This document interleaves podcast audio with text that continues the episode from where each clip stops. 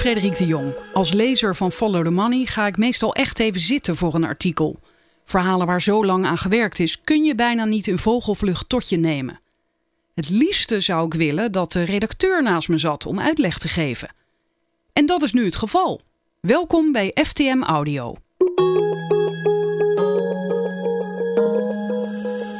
I know you're gonna dig this. Olivier van Beemen, je artikel staat online. Waar gaat het over? Ik doe inmiddels vijf jaar onderzoek naar Heineken in Afrika. En daar heb ik een uh, boek over geschreven, eigenlijk al twee jaar geleden. Dat heet Heineken in Afrika. Daarna kwam ik nog zoveel tips kreeg ik van mensen. Ik kreeg heel veel nieuwe inzichten. En Heineken zelf wilde ook gaan meewerken aan dat boek. Wat ze bij het eerste boek niet wilden doen. En uh, uiteindelijk was het zoveel waardevolle informatie... dat ik heb besloten om eigenlijk een heel nieuw boek te gaan schrijven. En dat heet Bier voor Afrika. Daarin laat ik zien dat Heineken eigenlijk structureel dingen uh, op de verkeerde manier aanpakt. Heel vaak, uh, de, de onthullingen die ik doe, zijn vaak uh, incidenten. Dat, uh, de promotiemeisjes zijn nu groot in het nieuws geweest. Ik heb voor Follow the Money een groot verhaal geschreven over een corruptiezaak. Um, en dat zijn, het zijn dan vaak lijken het incidenten. Maar wat ik in dit boek echt laat zien, is dat het veel meer structureel fout zit. Dat uh, misstanden uit het verleden ook niet worden aangepakt. Dat Heineken helemaal niet zo'n ethisch bedrijf is als ze zelf willen doen geloven. Dus daarom vind ik het van groot belang dat ik dit nieuwe boek nu heb geschreven. Je was ooit correspondent in Frankrijk. Voor deze boeken ben je onderzoek gaan doen in Afrika. En hoe kwam je zo bij Heineken terecht? Klopt, ik was uh, voor het Financieel Dagblad aanvankelijk in 2011 was ik um, verslag gaan doen van de val van Ben Ali, van de dictator van Tunesië. Begin van de Arabische lente, zoals dat toen nog hoopvol werd genoemd. Daar stuitte ik eigenlijk voor het eerst op een, een, dubieus partnerschap tussen Heineken en iemand die gelieerd was aan de clan van die dictator. Dat ben ik toen gaan uitzoeken. En ik vond het erg leuk en interessant om te doen. Uh, als je correspondent bent, dan schrijf je toch vaak over nieuws dat er al ligt. En dit was echt nieuw nieuws creëren, uh, zoeken en. Uh, ja, dat uh, vond ik zo interessant. En ik moet zeggen, ik heb een grote passie voor Afrika en een grote passie voor bier. Dus er kwam uh, veel samen. En ik vond het uiteindelijk, ik ging terug naar Nederland en ik wilde niet een beetje freelancen en om puzzelstukjes in het parool gaan vechten. Het leek me beter om een groot project te gaan. Uh, niet dat er iets mis is met de puzzelstukjes van het parool, maar um, het leek me beter om een, een, groter project te doen. Ja, en uh, toen, ik kwam er toen zelf ook achter hoe groot Heineken in, uh, in Afrika was. Dat wist ik helemaal niet. Dat ze in op dat moment elf landen zelf ook eigen brouwerijen hebben en ook echt heel veel lokale merken. Want je denkt vaak van, je denkt Heineken, maar in, in Nigeria drinken ze bijvoorbeeld allemaal Star. In, in Congo drinken ze Primus. Uh, dus in elk land hebben ze ook lokale merken die dan heel populair zijn. Van Heineken? Ja, ja die door Heineken worden gebrouwen. En uh, ja, daar ben ik dus helemaal opgedoken. En dit eerste stuk is eigenlijk om te laten zien dat ik verwachtte dat mijn eerste boek best wel veel invloed zou hebben. Dat er stonden gewoon echt spectaculaire dingen in. Uh, grote ja, uh, onthullingen over hoe Heineken zaken doet. Um, maar eigenlijk viel het me een beetje tegen wat er nou precies mee gebeurd is. En ik denk dat in dit stuk wil ik laten zien dat heel veel mensen Heineken heel makkelijk laten wegkomen met toch wel grove misstanden. Er is gewoon een hele grote sympathie binnen grote groepen van de samenleving, zowel politiek, academici, nou we komen er allemaal op, maar uh, die, die gewoon het, uh, die, Heine, ja, die zoveel sympathie hebben voor Heineken. En Heineken staat ook een beetje voor de Nederlandse ondernemersgeest. Uh, de Telegraaf heeft het op een gegeven moment uitgeroepen tot het bedrijf met de grootste VOC-factor. En nou, in de Telegraaf is dat in elk geval nog iets heel positiefs. dus uh, ja, dat... Uh... Nee, en ge ook gewoon bij de burgers. Ik bedoel, Heineken, ja, ook zeker ook bij de burgers. Ja, ja, ja, verbonden ja. aan sportevenementen. Ja, ja het Heineken, Holland Heineken House Bijvoorbeeld, ja. ja, ja. Oké, okay, ik ga je stuk lezen en dan kom ik zo bij je terug. Op Follow the Money zal Olivier van Beemen een aantal onthullingen doen over de activiteiten van Heineken in Afrika. Niet eerder deed een journalist zulk diepgravend onderzoek naar het bedrijf. Daarbij kwamen kwalijke zaken aan het licht. Toch bleven de gevolgen voor Heineken vooralsnog beperkt. In dit inleidende deel van deze nieuwe serie het antwoord op de vraag: hoe is dat te verklaren?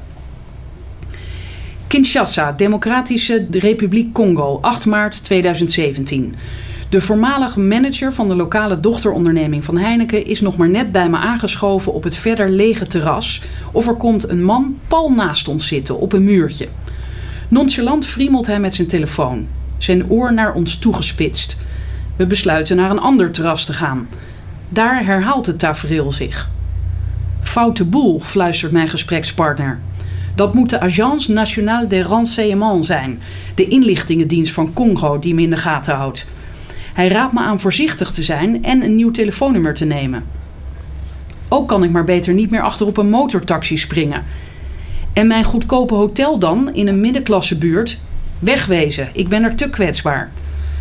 Voorkom dat de autoriteiten ook maar de kleinste aanleiding aangrijpen om je aan te houden, waarschuwt hij. Het doet er niet toe of ze bewijs tegen je hebben of niet. Zie maar eens vrij te komen als ze je van spionage beschuldigen.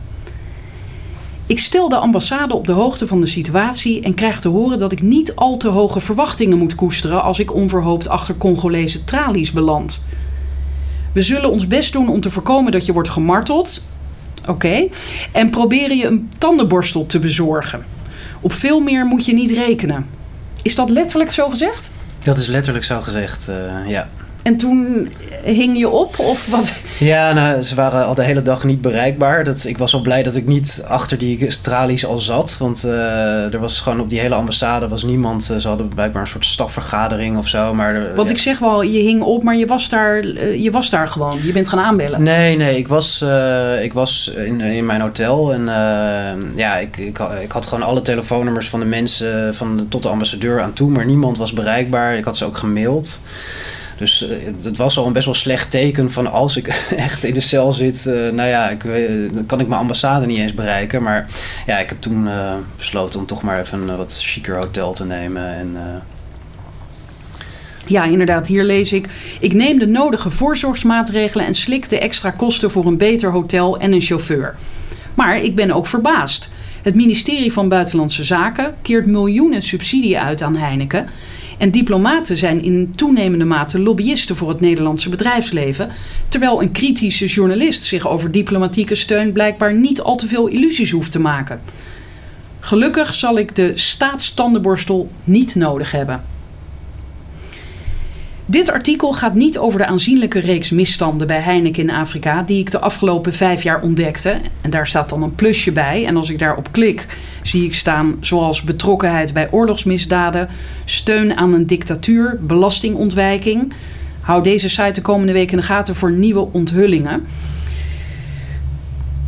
Maar jij zegt dus, uh, dit artikel gaat daar niet over maar over de instellingen en beroepsgroepen die soms nauwe banden onderhouden met Heineken, zoals investeerders, politici, ambtenaren, journalisten, academici en NGO-medewerkers. Dat de bierbrouwer zelf een groen bord voor de kop heeft, staat hier tussen aanhalingstekens, zoals een Heineken-manager het niet zonder humor omschreef, is verklaarbaar. Maar dat ook veel stakeholders, belanghebbenden dus, slogans als Brewing a Better World of Growing Together in Africa letterlijk lijken te nemen, is opmerkelijk.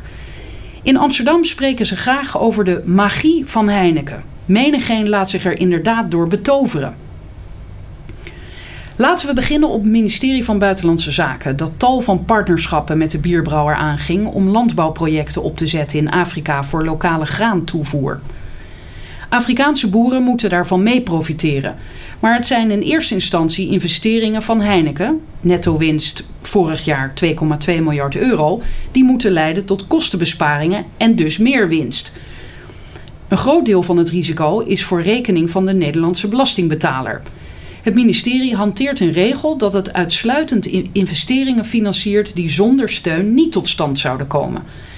Maar zelfs toen Heineken toegaf dat het bedrijf hoe dan ook zou investeren, zag de geldschieter geen reden de steun in te trekken of terug te vragen. Maar dat is misschien logisch, want als je subsidie kunt krijgen, waarom zou je die dan niet aannemen? Ja, vanuit het Heineken-perspectief is dat volledig logisch. En uh, Jean-François van Boksmeer, de CEO, die heeft mij ook een keer verteld van ja, als bedrijf nemen wij elke subsidie aan die de belasting ons wil geven. We gaan ook niet vragen om meer belasting te betalen. Maar vanuit het buitenlandse zakenperspectief, uh, als jij gewoon regels opstelt die, uh, ja, waar, op grond waarvan jij subsidies uitkeert en Heineken voldoet niet aan die regels en ja. je hebt toch ook tal van aanwijzingen door mijn onderzoek dat Heineken in Afrika niet zo deugdelijk is als, uh, als ze op het ministerie van Buitenlandse Zaken daarvoor dachten, ja, dan zou je wel. Um, wat vraagtekens kunnen. En dan zou, je zo, dan zou je je wel wat vragen kunnen stellen of je daar wel mee door moet gaan. Maar ik heb bijvoorbeeld gehoord in Mozambique, waar Heineken zich binnenkort gaat vestigen. Daar heeft de ambassade zich ook weer volop ingespannen om, uh, om zo gunstig mogelijke voorwaarden te creëren voor Heineken. En Heineken heeft daar ook een flinke belastingkorting weten te bedingen voordat ze komen. Dus om die investering nog verder te, te, te aan te moedigen. Dus ze hebben goede vrienden bij het ministerie ja, ja, en daar gaat, Zaken. daar gaat Buitenlandse Zaken ook weer geld uh, toeleggen, om ook weer subsidies betalen om, uh, ja, om die, de landbouwprojecten van Heineken weer te steunen. Dus ze gaan daar gewoon mee door. Ja.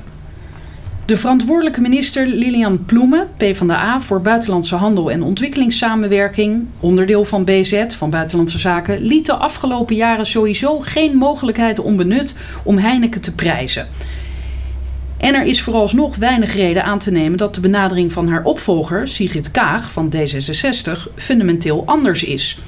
Zo stond zij naast Heineken-topman Jean-François van Boksmeer op de foto bij de ondertekening in Davos van een omstreden partnerschap tussen Heineken en de gezondheidsorganisatie Global Fund.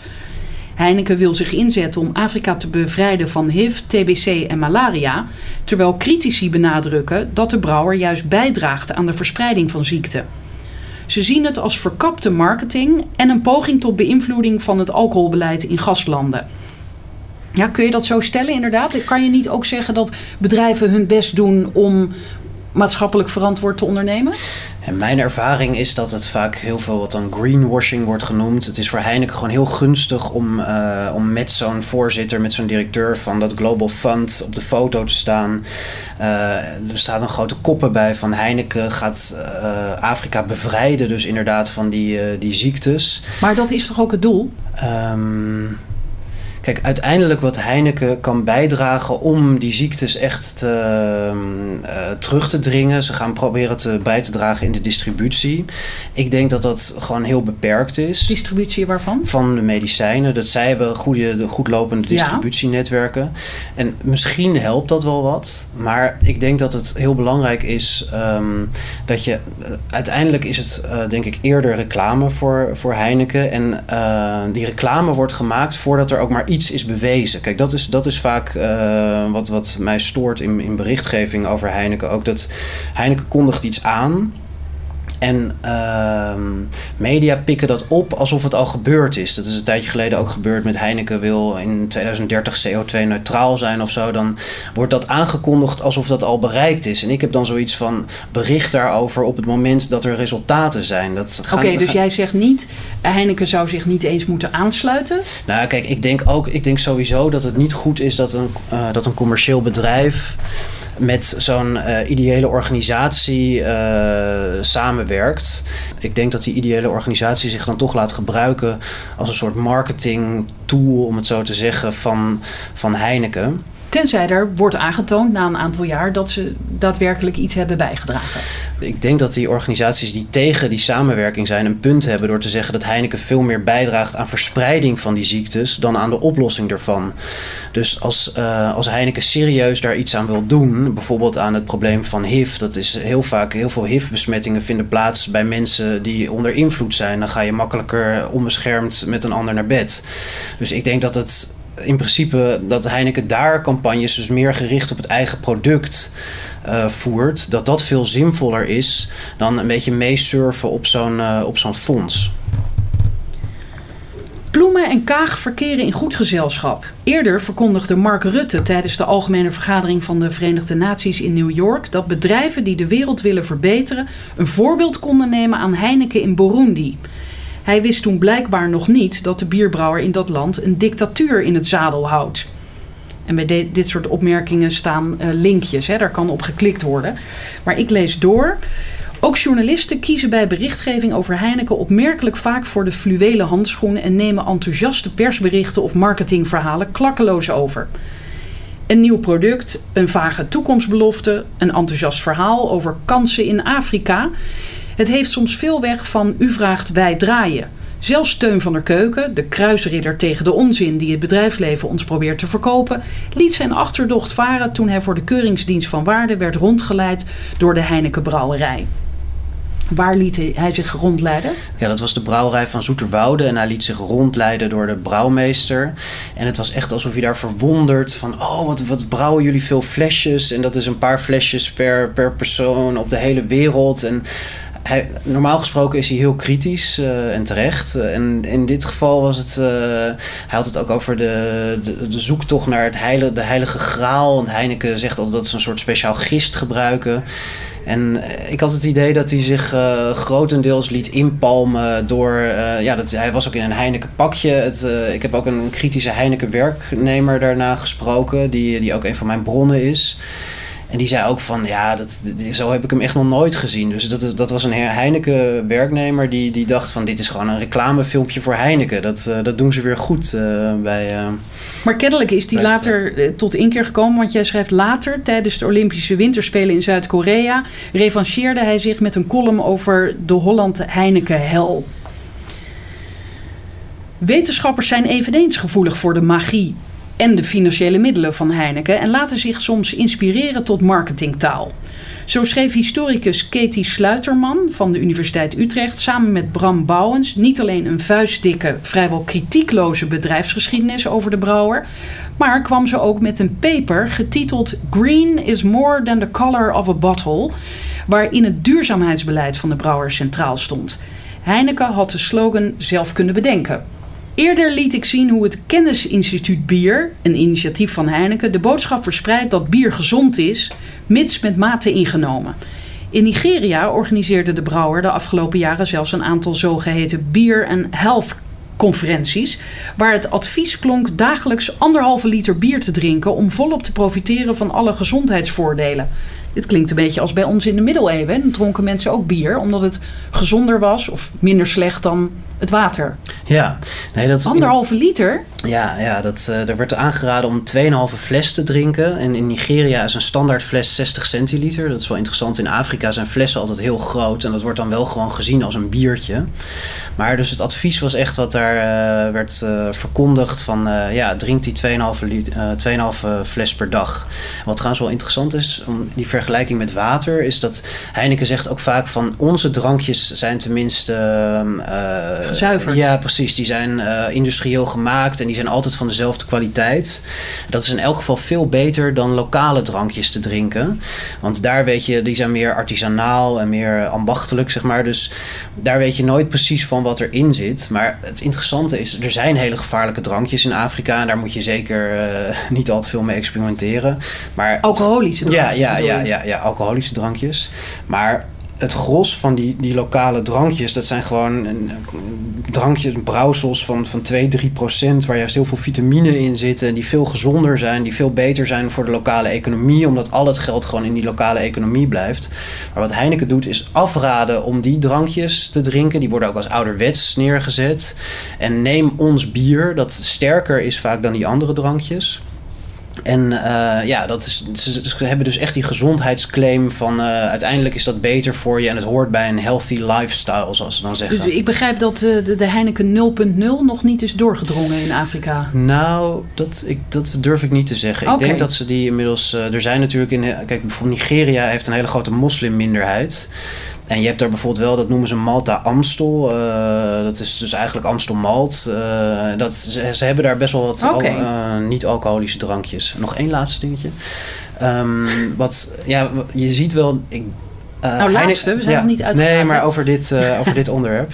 Heineken heeft me net laten weten dat ze inmiddels gestopt zijn met die health conference Oh. in, in Nigeria. En ik denk in alle bescheidenheid dat dat toch ook wel iets met mijn onderzoek heeft te maken. Dat, dat het gewoon heel moeilijk te verkopen is. Het ging ook rechtstreeks in tegen hun marketingcode. Ze, ze zeggen in hun eh, responsible marketing code, zoals ze dat noemen, zeggen ze van we moeten eh, niet. Er, zijn wat aanwijzingen dat alcohol misschien positieve matig alcoholgebruik misschien wat positieve gevolgen voor je gezondheid kan hebben. Maar de wetenschap is daar nog lang niet uit. En neigt er meer naar om dat juist te ontkrachten. Maar we mogen dat nooit inzetten voor marketingdoeleinden. En die. Beer and Health Conference was gewoon één groot marketingtheater. dus ze zijn daar inmiddels mee gestopt, eh, heb ik me laten vertellen. En dan is er nog de gedesillusioneerde ING-klant die bij ASN Bank een oase van bescheidenheid en duurzaamheid hoopt aan te treffen. Ook die moet zich misschien nog eens achter de oren krabben. Want wat blijkt? Op de jaarlijkse aandeelhoudersvergadering van ASN vroeg een verontruste belegger na het lezen van mijn eerdere boek Heineken in Afrika of het bedrijf eigenlijk wel een duurzame investering is. Moest ASN daarin wel beleggen? De bank stelde een onderzoek in dat bestond uit een gesprek met Heineken. Een pittig gesprek, verduidelijkt de duurzaamheidsmanager Marietta Smit. Heineken garandeerde de zaak op orde te hebben en stelde verbeteringen in het vooruitzicht. Resultaat? Heineken blijft in de ogen van ASN een duurzame belegging. Ja, ze hebben inmiddels ook een tweede onderzoek ingesteld. Toen ik uh, onthulde dat Heineken in Burundi ook een rechter in de raad van bestuur van de lokale dochteronderneming heeft. Wat natuurlijk heel. Het is een van de belangrijkste rechters van het land. En hij wordt door Heineken betaald. Dat, uh, hmm. dat is behoorlijk dubieus. Maar ja, misschien is. Ik denk dat we daar niet echt nu op in moeten gaan, toch? Of, nee, maar dit heb je genoemd. Ja, toch? Ja, ja, ja, ja, ja. Maar uh, ik heb nu ook net gehoord dat naar aanleiding van de publicatie in Follow the Money over de grote fraudezaak die ik ook uh, heb onthuld in Nigeria. En die naar staat aanleiding, nu online, inderdaad. Ja, die staat nu online. En naar aanleiding van uh, de promotiemeisjes die Heineken gebruikt in, in Afrika, dat ze nu opnieuw onderzoek gaan inzetten. En uh, ja, ze verwachten daar binnen een aantal weken uitsluitsel over te hebben of Heineken nog steeds duurzaam is. Of het ook dit derde onderzoek gaat uh, om overleven. En of Heineken dus in de beleggingsportefeuille blijft zitten Precies. bij ASN. Dus ja. daar komt nog nieuws over. Jij noemt nu uh, voor de tweede keer al de promotiemeisjes. Daar is wat over in het nieuws geweest. Maar misschien kan je toch nog even vertellen wat dat dan voor verhaal ja. is. Nou, ik heb onthuld ook dat Heineken op, uh, in, in uiteindelijk tien landen in Afrika promotiemeisjes inzet. En die promotiemeisjes, een groot deel daarvan, die worden seksueel misbruikt. Dat is eigenlijk gewoon een, een secundaire arbeidsvoorwaarde die ze moeten accepteren. Hè? Om, uh, Wacht even, dit staat. Nee. Secundaire arbeidsvoorwaarden? Nou ja, niet officieel natuurlijk, maar het is wel. Uh, kijk, ik heb met, met promotiemeisjes in Nigeria gesproken. En ik vroeg ze op een gegeven moment van... Ze zeiden tegen we zijn er helemaal op ingesteld dat we betast worden. Dat, uh, en door wie dan? Door klanten, ook door uh, leidinggevenden. Die leidinggevenden zetten ze vaak onder druk om met ze naar bed te gaan. Uh, om een baan te houden of om een baan te krijgen. Dat is allemaal heel erg ingeburgerd. En als ze, ik, heb ze, ik heb die meisjes gevraagd van als jullie nou niet die handtastelijkheden meer willen toestaan, wat uh, kunnen ze daar iets tegen doen? Nee, dan moet je naar ander werk zoeken. Dat was het antwoord. Dus... En hun officiële werk bestaat uit het promoten van bier. Ja, ze gaan naar kroegen en uh, ze hebben bijvoorbeeld een nieuw merk of uh, wat op dit moment probeert Heineken in Nigeria tapbier aan de man te krijgen. Dus dan gaan ze bijvoorbeeld uh, met samples kunnen ze uitdelen, gratis proefglazen. Of ze hebben een actie van drie... Een beetje zoals dat hier ook gaat, hè? Want hier ja, zie je ook ja, ja, inderdaad in het uitgaansleven bijvoorbeeld of gewoon overdag bij supermarkten worden allerlei producten gepromoot. Ja, ja, ja precies. Dat, de, dat is uh, grotendeels uh, vergelijkbaar. Of tenminste, ja, dat is vergelijkbaar. Behalve dan dat zij ja. daar misbruikt worden en dat dat soort van standaard gebeurt en dat ze het nog accepteren ook. Tenminste, ja, ze kunnen niet anders. Of het standaard gebeurt, dat vind ik een beetje moeilijk om te zeggen. Maar het gebeurt in ieder geval. Het, kijk, Heineken weet ook al dat het. Ze hebben in 2007 hier al zelf groot intern onderzoek naar gedaan. En daaruit kwam naar voren dat het inderdaad een heel groot en wijdverbreid probleem is. En uh, ze hebben er sindsdien hebben ze er eigenlijk helemaal niks aan gedaan om dat, te, ja, om dat probleem aan te pakken. In Cambodja is er grote ophef over ontstaan, lang geleden, in 2000 voor het eerst en later nog een paar keer. Toen hebben ze dat aangepakt. Toen bleek het in 2008 nog steeds heel slecht gesteld te zijn met, uh, met de arbeidsvoorwaarden van die vrouwen. Maar in ieder geval in Cambodja zijn ze er echt mee bezig geweest. Terwijl in Afrika wisten ze ook dat die vrouwen bestonden. Maar er was nooit iemand die daar een probleem van maakte. Dus was het voor Heineken ook geen probleem. Dat is, dat is ook wat ik een van die structurele dingen noem. Dat Heineken is niet een bedrijf dat zelf proactief op zoek gaat naar misstanden. Dat wordt eigenlijk van een modern verantwoord bedrijf verwacht. Dat jij zelf gaat opzoeken of er misstanden zijn bij, uh, op de werkvloer of ook in de, in de waardeketen, zoals dat dan genoemd wordt van jouw bedrijf. Dus die, die promotievrouwen die zitten in de waardeketen van dat bedrijf. En jij moet dan eigenlijk zelf ook op zoek naar die, naar die misstanden. En juist van die promotiemeisjes, daar, daarvan weten ze al sinds 2000 dat dat gewoon een heel gevoelig issue is. Dat er heel veel mis kan gaan. Maar er heeft gewoon uh, sinds 2008 eigenlijk niemand echt meer naar, uh, geen haan meer naar gekraaid in zekere zin. En, en dus ze hebben daar gewoon helemaal niks aan gedaan. En wat verwacht je dat er nu gebeurt? Want het is nu dus opnieuw in het nieuws. Het stond in NRC, NOS heeft erover bericht. Ja, ja het stond uh, dit weekend overal. Ze beloven dat ze het aan gaan pakken, maar wat me daarmee, daarbij opviel, was dat ze eigenlijk bijna dezelfde terminologie gebruiken als in 2003. Dat in 2003, ik heb de verantwoordelijke manager ook gesproken, die, eh, die daar heel openhartig over vertelde. Die zei ook van ja, we werden daar een beetje door overvallen. Het zijn externe bureaus die die vrouwen inhuren. En het verloop is heel groot, dus het is heel moeilijk om daar de vinger op te leggen. Maar dat was dus in 2003. En ze hebben toen um, richtlijnen opgesteld. Ze hebben een soort policy, noemen ze dat dan, een beleid opgesteld. Uh, dat voor die vrouwen gelden met striktere regels. Dat beleid is inmiddels gewoon van de site verdwenen. Dat staat niet meer tussen al hun andere policies. Ze doen dus gewoon alsof het niet meer bestaat. Die problemen zijn gewoon gebleven. En nu zeggen ze eigenlijk weer precies hetzelfde als in 2003. Van ja, we moeten daar echt iets tegen gaan doen en we gaan dat beter aanpakken. En dat zullen ze ongetwijfeld ook wel eventjes doen. Maar als de aandacht dan weer weg is en die meisjes blijven gewoon rendabel voor Heineken, dan gaan ze daar waarschijnlijk eh, op dezelfde voet mee door. Toen Katinka van Kranenburg, een voormalig personeelsmanager die zich met mensenrechtenkwesties bezighield, kort na publicatie eind 2015 Heineken in Afrika las, dat is dus je eerste boek, hield ze haar hart vast. Ze was pas kort weg bij Heineken en voelde zich nog altijd sterk met het bedrijf verbonden. Dit geeft gedonder, vreesde ze. Er kwam ook wel wat gedonder, kritische artikelen en columns, kamervragen. Heineken werd opgenomen in een teksttour van notoren belastingontwijkers. Maar de schade bleef beperkt en de brouwer heeft er waarschijnlijk geen biertje minder om verkocht. Van Kranenburg zegt: Ik was echt verbaasd. Als iemand in een boek over Shell precies hetzelfde liet zien, zou iedereen in alle staten zijn. Maar op de een of andere manier roept Heineken een goed gevoel op onder de Nederlandse bevolking van plezier en trots. Heineken heeft een heel goede reputatie, waardoor ze dit soort beschuldigingen blijkbaar weg kunnen wuiven. Zelfs buiten Nederland werkt die magie, merkte ik vorig jaar tijdens een forum van de Verenigde Naties in Genève over de relatie tussen het bedrijfsleven en mensenrechten. Daar was een paneldiscussie over een zaak waarin Heineken tijdens een burgeroorlog toestemming kreeg van een gewelddadige rebellenbeweging om een grote groep Congolese medewerkers op straat te zetten.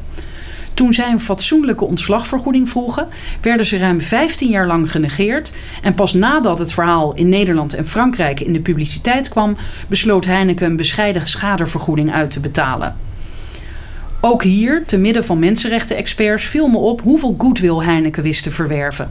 De bierbrouwer werd overladen met complimenten omdat het erkende dat er in het verleden fouten waren gemaakt en dat die rechtgezet dienden te worden. Het was geweldig, zei de bemiddelaar in het conflict, van wie neutraliteit wordt verondersteld. Ik heb geen aandelen in Heineken. Ik drink zelfs geen bier. Maar ik heb nooit een bedrijf gezien dat iets zo graag wilde oplossen en dat op zo'n fantastische manier heeft gedaan. Oké. Een mensenrechten-expert die ik later telefonisch interviewde over de sessie sprak van een love fest, een echte feel-good story.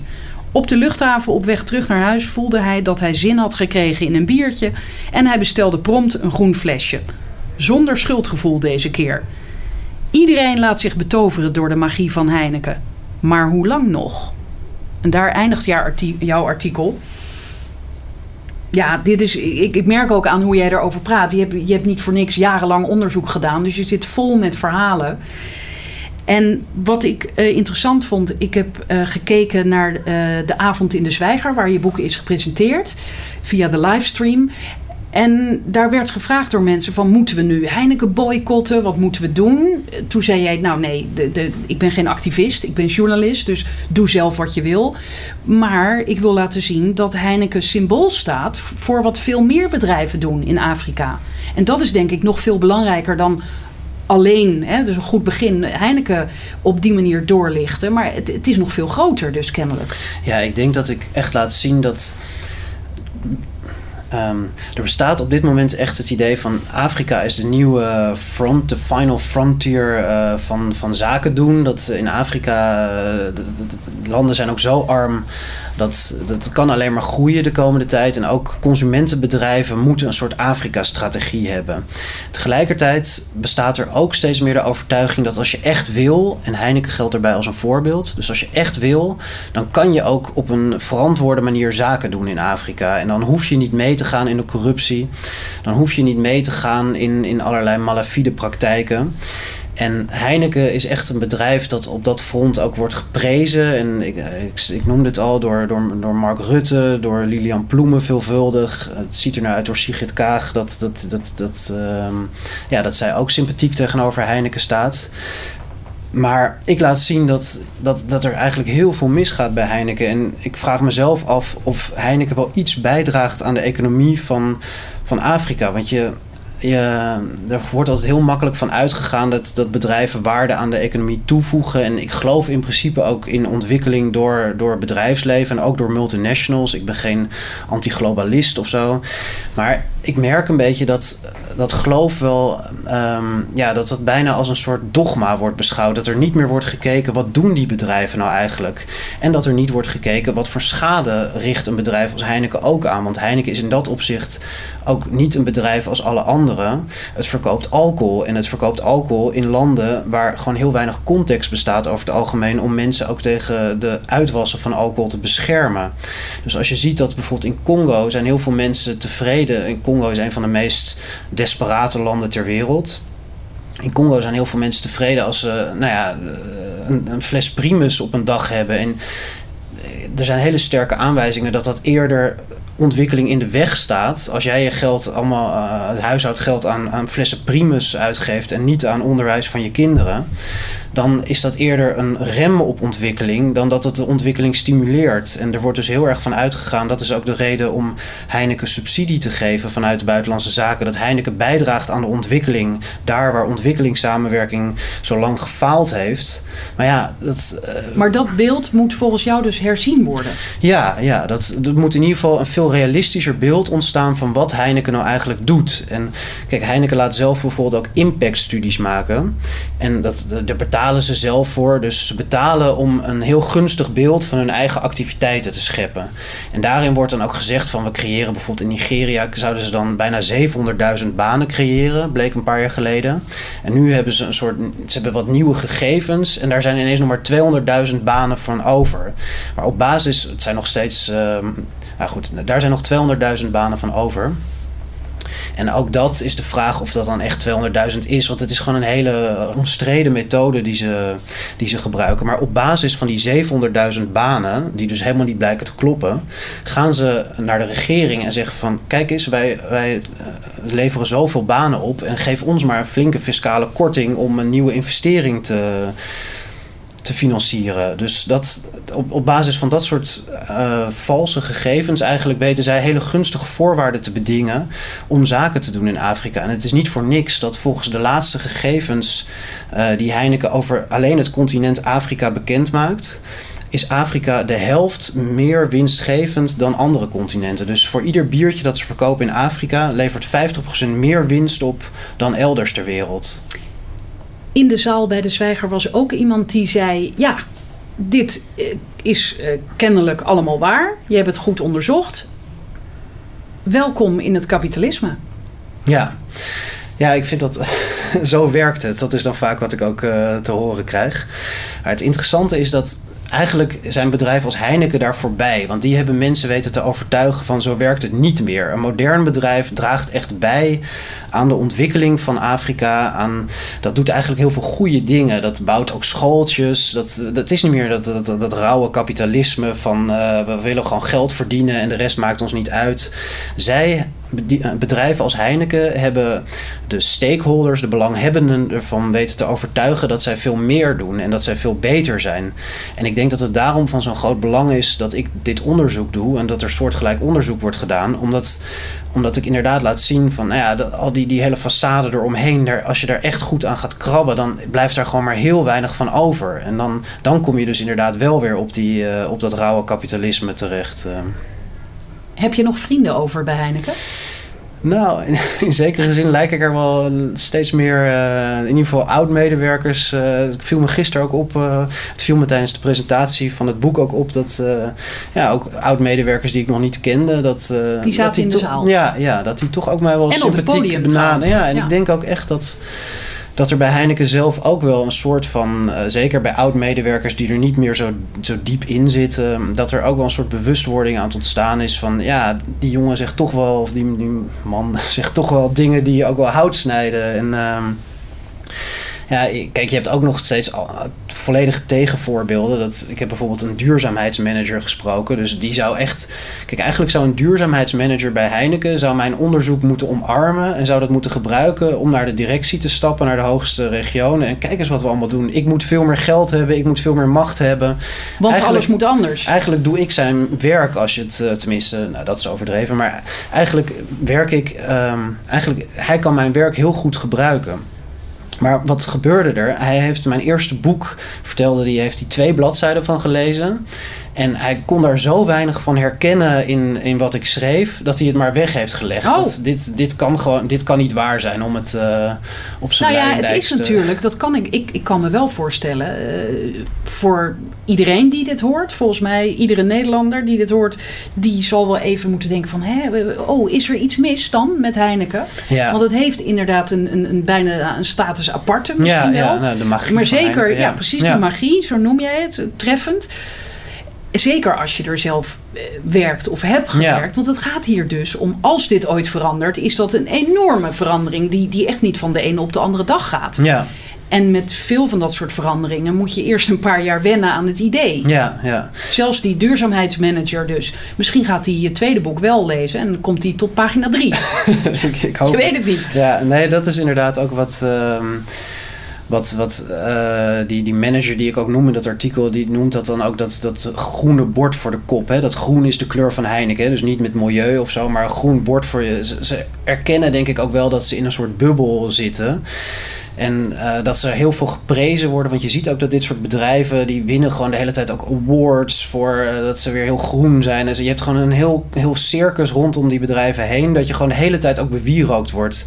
Dat is nog een aardig detail uit het stuk... Dat, uh, over de, de, corrupte, de grote corruptiezaak in Nigeria die man die dus de, de, de, de, hoofdpersoon is in dit verhaal, die staat in het jaarverslag van 2017, staat hij met een award die hem is uitgereikt wegens eerlijkheid, transparantie, verantwoordelijkheid en aansprakelijkheid. En dus je hebt de hele tijd worden dat soort uh, prijzen uitgekeerd, uitgereikt dus mensen worden ook niet echt, hun standpunt wordt niet ter discussie gesteld. En, en ze worden ook niet echt wakker geschud. Nee, nee, dat nee, probeer jij dus wel te doen. Want dat verhaal waar je naar verwijst, dat noemden we ook eerder, staat nu inderdaad online bij Follow the Money. Want dit is nog maar het begin. Hè? Je gaat een hele reeks artikelen Klopt. publiceren. Ja, ja. Ik hoop je nog te spreken over een tijdje. Ik hoop het ook. Uh...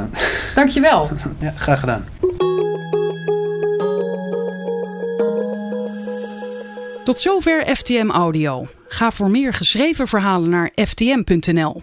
Ik meld me snel weer met een audioartikel. Dag!